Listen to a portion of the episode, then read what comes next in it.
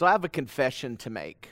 I am not a music person. And I get a ton of flack for this, but I just, it's not that I don't like music. I like music. I'm just not a music person. When I'm in my truck driving around, I'm usually listening to a podcast, uh, an audio book. Uh, every now and then I listen to music. I get my music fix uh, on Sunday mornings at church when we worship together. Uh, but one of my very unpopular opinions, because I'm not a music person, is that I just don't understand concerts. I think concerts are a waste of money. And I get it. Like, you, are probably, if you're a music person, like uh, anguished in your soul right now. What do you mean concerts are a waste of money? Concerts are awesome. And I, I, I hear you. I really do. I can't say I get it, but I hear you. In my mind, I think that I can listen to the same guy and the same song at my house on Spotify. I don't need to go to a concert.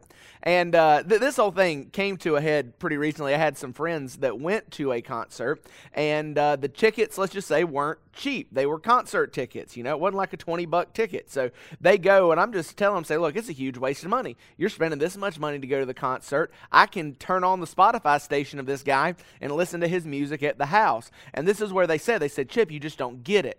When you're just listening to it at the house, you're just listening to the song, you're, you're, consuming a product. But when you go to a concert, you get to participate in an experience. It's different when you're there with thousands of people singing these songs with this guy out loud. And so I was like, yeah, I mean, maybe. I don't know. I'm still not a concert guy, but I do think that there is a difference between consuming a product and participating in an experience. When they said that, that made sense to me because I think that in the church in America today, we're starting to feel this tension, right?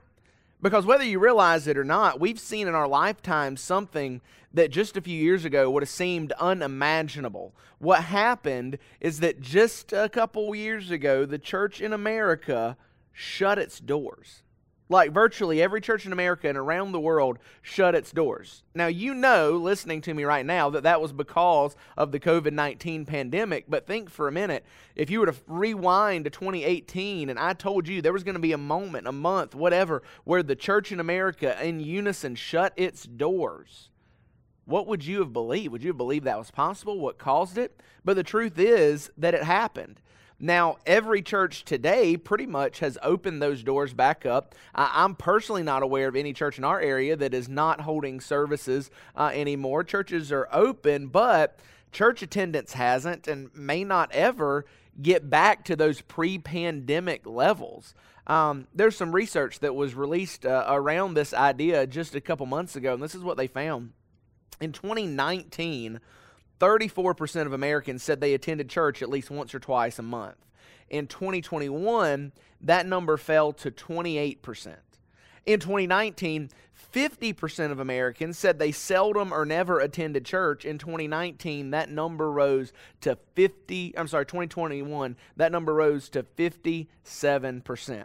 So, what that means is overall, church attendance is down by a conservative estimate of 30% across the board when comparing it to pre pandemic levels. Let, us make that more personable.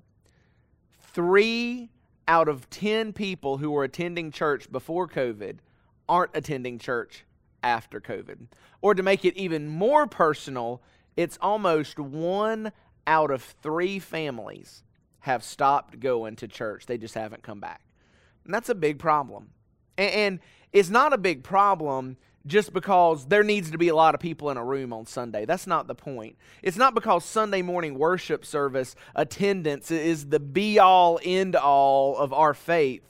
But it is important, it is a big deal because gathering together is an essential part of what it means to be a follower of Jesus. We are the church, right? You've heard us say that. Not the building, not the place. We are the church. But we can't be the church on our own. Matter of fact, the New Testament word for church that we get our word church from is a word ecclesia. And that word has at its heart, has at the definition of the word, uh, an idea of gathering of people. To be the church, look, we've got to be together. We have to gather. but gathering has to be more than just sitting in rows at a weekly event. And really, that's what we're going to talk about in this series. We're going to start today, next week, and the next, and we're going to look at what did it look like when the New Testament church met to gather. If gathering is an essential part of who we are as believers in our faith journey, and it absolutely is, then what should it look like when we gather? Because I think all too often when we think of gathering, we just think of coming to a Sunday morning worship service. And look, that's the start but that's not all. What we're going to see over the next three weeks is that when we gather, we gather for growth, encouragement, and mission. And maybe you didn't think about that before when you would think about gathering. When you thought about gathering, you just thought about worship. But it's so much more than that. We're going to lean into that in this series. So, what I invite you to do is take your Bible if you have it with you, or if it's on an app, you need to pull it up. We're going to go to Acts, and we're going to look in the book of Acts today and kind of see firsthand what it looked like for that early church to gather when they gathered, what did that gathering look like? So we're going to start out in Acts chapter 2, verse 42. So if you got your Bibles, go with me there. We're going to start reading it together from 42 to the end of the chapter. This is what we read Acts 2. They devoted themselves to the apostles' teaching, to the fellowship, to the breaking of bread, and to prayer. Everyone was filled with awe, and many wonders and signs were being performed through the apostles. Now, all the believers were together and held all things in common. They sold their possessions and property and distributed the proceeds to all as any had need. Every day they devoted themselves to meeting together in the temple and broke bread from house to house. They ate their food with joyful and sincere hearts, praising God and enjoying the favor of all the people. Every day the Lord added to their number those who were being saved. So, this is an incredibly insightful passage into the early church. And, and to understand uh, the context, let, us kind of look at what has led us to this point, right? So, this is after Jesus has been raised from the dead, spent 40 days with his disciples, gathered with them as he ascended into heaven, and then told them to wait because as they after they waited at 40 more days he was going to send the third person of the trinity his uh, spirit to come and indwell and empower them. And so those early disciples maybe 40 odd people gather together and wait and then on a day that the church memorizes or uh, memorializes as Pentecost, you have the Holy Spirit of God come down in a rushing wind in tongues of fire, fill the house where the believers were, and then they go from there out into the city of Jerusalem. And Peter, leading the charge, preaches a sermon, preaches the gospel, and 3,000 people get saved and are baptized. And then we read what that looked like from then on here in verses 42 to 47. So, the church has been born. The church was birthed by the power of the Spirit and the clear preaching of the gospel. That's the same today, right? We rely on the power of the Spirit and the preaching of the gospel. That's how the church was born. But I think it's funny to note that immediately they hit mega church status. Now, I know in, our part of the world, where most of us are who are watching this, there's not many megachurches, right? A megachurch is defined as a church that has 2,000 or more people in their weekly services. Well, that ain't us. But it's crazy to think that those 40 people who gathered with Jesus as he ascended into heaven, who waited in the upper room, and, and look, we don't know the exact number, but about that many people, that immediately it went from them to adding 3,000 plus people. Can you imagine how that changed everything that they thought church was in that moment? These original followers could have pushed the others away. They could have isolated new believers, but they didn't. They formed community. And more than that, we're going to see that they formed a family. Those 40 or so people, the new 3,000, they begin to gather. They gather together. And that's what we just read. At the end there of Acts chapter 2 and verse 42, we read what their gathering looked like. And there's just a couple of things. This isn't exhaustive, but a couple of things to notice about what their gathering looked like, what happened in those gatherings. It said there was time for teaching, right? There was time spent around the word as they learned the scriptures. Um, there was fellowship. And I would say that that fellowship is not what they gathered for. They didn't gather for a social hour, but as they gathered, a byproduct of gathering, worshiping, and living together was this fellowship. They celebrated communion. Uh, when you read breaking bread, maybe you think they ate a meal, and surely they did. But I think we can also uh, hear that when they did that, the, the more clear implication is they had the Lord's Supper. They took communion together, remembering the sacrifice and the promise of their Lord.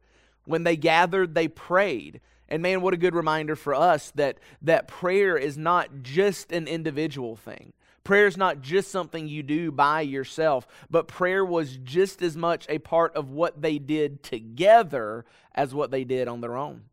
There was transformation. As the people gathered together, people were changed. They began to live and look differently and look more like Christ. That's why they were studying the scriptures is because they were trying to learn more about Jesus and how to live in obedience to him. I think another thing to note when they gathered, that there was generosity. And, and man, what a great idea. They were able to do more for each other and their communities together than they could on their own. And that's an amazing picture, right? That as they gathered together and shared their resources and wealth and abundant, they were able to take care of that family and everything that the family was doing. I think the biggest thing that we see there at the end of Acts chapter 2, verse 47, is that people were being saved. As they gathered, they experienced growth. Their gatherings were so attractive and the gospel was so powerful that they couldn't help but grow as people came to know and trust Jesus as their Savior. So, all those things and more. Matter of fact, you want something to do this afternoon? Get a notebook, get your Bibles, and you write what you see that gathering look like. There's a lot there. But here's the important thing the important thing that I want you to notice is that what you just read in Acts chapter 2, verses 42 through 47, none of it, none of it happened in isolation. It happened as the church gathered. And then there's one more phrase in there that I think is important to show us what it looked like when the church gathered. It says that they gathered daily in the temple and from house to house. So you see that, right? They gathered in the temple publicly for the proclamation of the gospel, and they gathered house to house privately to grow in their faith. So there was from the very beginning these two things. And more than that, it says that they met daily in the temple and house to house. Now, I think that's important because when you hear in the temple and house to house, and maybe you've heard it preached this way before, it, you kind of want to immediately lock in on Sunday morning worship services and midweek small groups. So I don't want you to immediately lock in on those two things. Eh, don't, don't miss the forest for the trees. Gathering is the biblical principle at play here gathering together with other believers. Worship services and small groups are what we think is the best model for gathering. That's why we do worship services the way we do. That's why we do small groups the way that we do. But the principle you need to take away from here is that from its birth, the church was constantly gathering in both public and private ways what those worship services and groups look like, look, they can vary from context to context. In, in, a world where we have ease of travel and there's a church nearby, we can have these multiple times a week. There's some countries in the world where they can't even have church once a week because they have to walk for hours and stay together for days before they go back home. So don't fall into the trap of saying, oh, they went to the temple Sunday and house to house on Wednesday. No, gathering is the principle worship services and small groups are the model, but part of the gathering was both public and private. And I think here, you know, it may be easy to say, well, you know, Chip, I know that that's what they did, but the world has changed. That, that was what they did, but surely they moved beyond it. That was probably a one time thing that they met together so much. But see, it really wasn't. This wasn't a one time thing. This wasn't an exception. If you look, you see this pattern of public and private, temple and house to house gathering throughout the rest of the book of Acts. Let me, let me point you to a couple more places.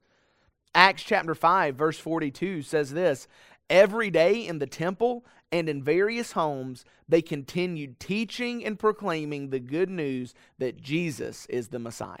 So there it is again. Every day in the temple and in various homes. Or how about this? Acts 2:20 towards the end of the book. You know, this is Paul talking to the Ephesian elders, you know that I did not hesitate to proclaim anything to you that was profitable and to teach you publicly and from house to house. So, what's interesting here is Paul is talking to leaders of a local church and saying, hey, look, this is how we did it. We met publicly and from house to house. But what's even more interesting to note is that Paul wasn't there in Acts chapter 2. So, this is something that Paul learned and embraced because gathering is essential to our faith. The pattern that we see for gathering in the church in Acts is not an either or situation. They weren't gathering in the temple or in the house. They weren't gathering in public or in private. They weren't debating big church versus house church. The church in Acts was a both and church. They met publicly in the temple and privately from house to house. And here's where I kind of want to start zooming in for today. Yes, we need to gather together to worship Jesus and to hear his word as a faith family and to, as that family, gather around his table and take the cup and take the bread to remember his death and the promise of his soon coming again. But we need more than that as we gather. See, it shouldn't shock many of us that so many people have so easily left church and not returned when the church that they left looks more like an event than the model that we see in the book of Acts. And, and really, when you see the gathering of the church simply as an event, it is easy to pick and choose, right? But we have to understand that when we gather, it's not just an event on the calendar, it's who we are as a people. We have to move beyond seeing our gatherings as one hour of worship a week and begin to see the essential nature of gathering in every part of our faith journey as we follow Jesus. And what I want you to see specifically today from the book of Acts is that yes, we do need to gather publicly for worship, but I think that's a given. But just as important, we need to gather privately in circles for growth. Now, this is huge. When we gather to worship, we normally sit in rows, right? Whether you go to a traditional church in the country, a contemporary church in the city, when you come in that church, you're usually going to be sitting in rows, staring at the stage, and all you see of the other people is the back of their heads or maybe shake their hand out the doors. Yes, we need to gather for worship. That's not debatable, it's clear in Scripture. But what I want to push on today specifically is that it's not enough. It's not enough. It's not enough that we gather for worship. We need to gather in circles privately, as Acts says, from house to house for growth. So let me ask you, what, what do I mean growth? Why, why is it important for us to gather in circles. If I'm asking you to gather with believers outside of worship in a group circle type setting, why is it important? Number one, it's important because in small groups, right, in circles, in small groups, we grow in our relationship with each other. Like, I think it's important for us to remember that those new believers in the book of Acts didn't just become members of the same local church, they became a family of faith. They became a community within a community. And it's not in our worship services that you build those relationships. Those relationships are built in smaller groups. Why? Because you can't grow in a relationship without spending time together not just beside each other, but time together. You can't you can't know somebody. You don't build a relationship with somebody just by staring at the back of their heads. But when you gather in circles and you gather in groups, you can begin to share the burdens of each other, right? It said that they sold their property and met needs as any had need. Well, how did they know they had need? Because they were spending time together. They shared their burdens. These circles, these small groups, allow you to know each other and maybe more importantly, to be known by others. Here's the truth you can fake it once a week and get lost in a big crowd. It's a whole lot harder to fake it consistently over time in somebody's house in a small group.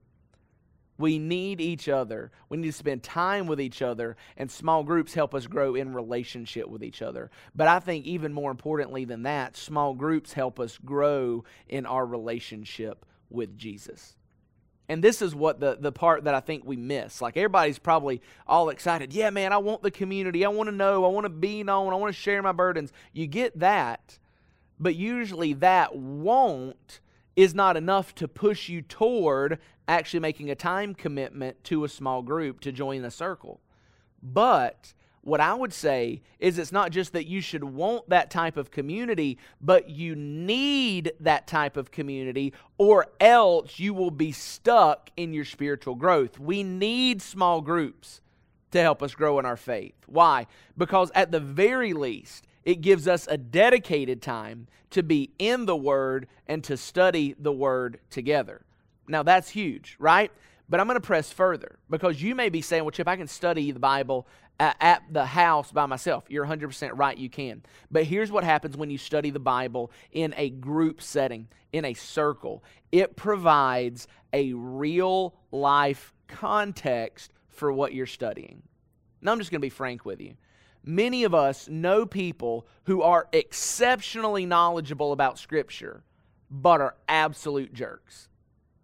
Look, that, that shouldn't be.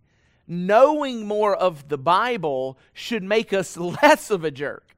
It should make us more grace filled, more humble, more loving. Knowing Jesus' word should make us look more like Jesus, but sometimes it doesn't. Why? Because knowledge for knowledge's sake, the scripture says, puffs up. And studying the scripture in a group setting can provide a real life context that keeps that from happening. Let me read you a quote uh, by a guy named Rich Villodas. This is what he said Christians can read the Bible every day and still have our hearts firmly against the ways of the kingdom of God. Unless we read Scripture through the lens of the crucified Christ with others, our exegesis, or maybe you'd say our interpretation, is dangerously subject to personal preferences and political allegiances.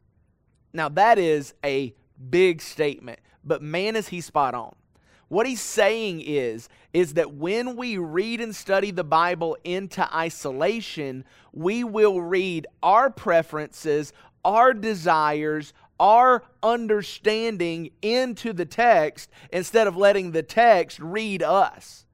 And that's why doing this in a group is so important because he, he, here's the thing understand it this way other people see your blind spots. By definition, you can't see your blind spots.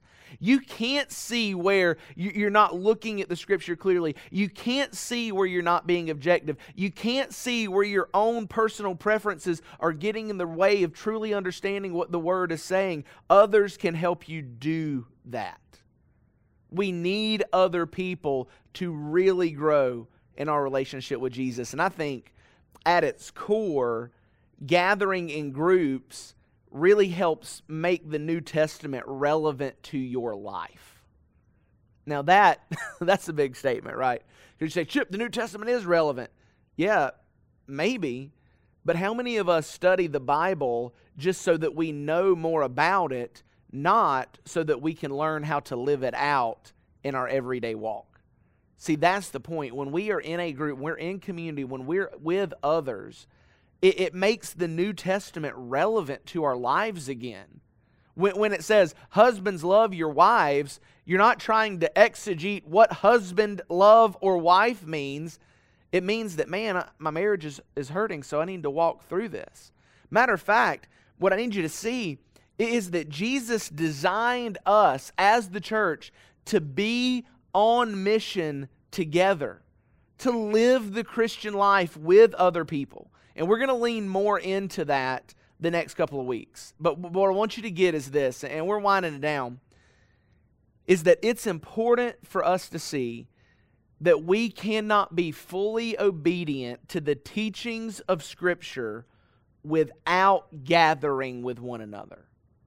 And I don't just mean like you're disobedient to the part that says gather with one another. Yes, that is in there. But we can't be obedient to much of Scripture when we're not gathering with one another. In fact, the New Testament uses the phrase one another just about a hundred times. In 27 books, it's used about a hundred times. And 47 of those times that the phrase one another is used, 47 times, it's a direct command to the followers of Jesus. You are to do this to one another, love one another, encourage one another, uh, bear one another's burdens. These are things you cannot do unless you gather. This really goes back to what I was talking about at the beginning, I think. So we said this, right? That there's a there's a difference between listening to a song on Spotify and going to a concert. I get it. But what if I told you there's an even bigger difference in going to the concert and getting to be a part of the band?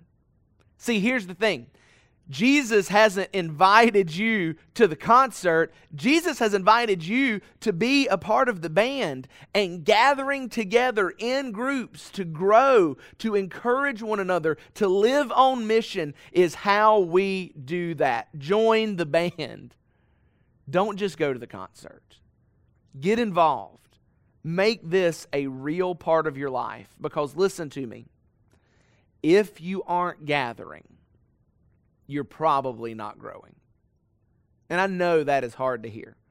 And maybe you are watching this uh, online right now because you just ha- haven't made time to come back to church. Like you, you keep meaning to, you haven't done it. Let me encourage you, come back.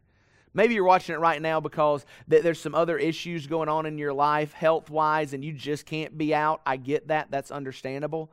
But what I hope that you've heard today is not me telling you you've got to be back in the building, you've got to be back in the building. Do I think you should be back in the building? Is it better? Yeah, I do. I think that if you have a choice, this uh, being together is the choice to make. But more than any of that, what I want you to hear is my heart. It's that gathering is essential to our faith. And if you can't gather with a few hundred of us on Sunday morning, that's fine, but make it a priority to still gather. Gather with that group of believers so that you can study God's word, so that you can pray. Gather with others so that you can grow. Because if you're living the Christian life on your own, you probably aren't living it successfully. Unless you're gathering, you're probably not growing. So take the time, make the effort to gather. Let me pray for you. God, thank you for the time to spend this morning with one another as we talk through this and really look at the model for what it means to be and gather as a New Testament church, God. And I pray for my friends who are sorting through that, God, what it means to gather and worship, but beyond that, what it means to gather in groups. God, and I pray that you would uh, put a, a, burden and a willingness on the hearts of the people to find that circle to gather with so that they can grow in their faith, so that they can grow with each other and grow to look more like Jesus. God, I pray that you would help us live this out for our own good and for the glory of your name. It's in that name, the name of Jesus, we pray. Amen.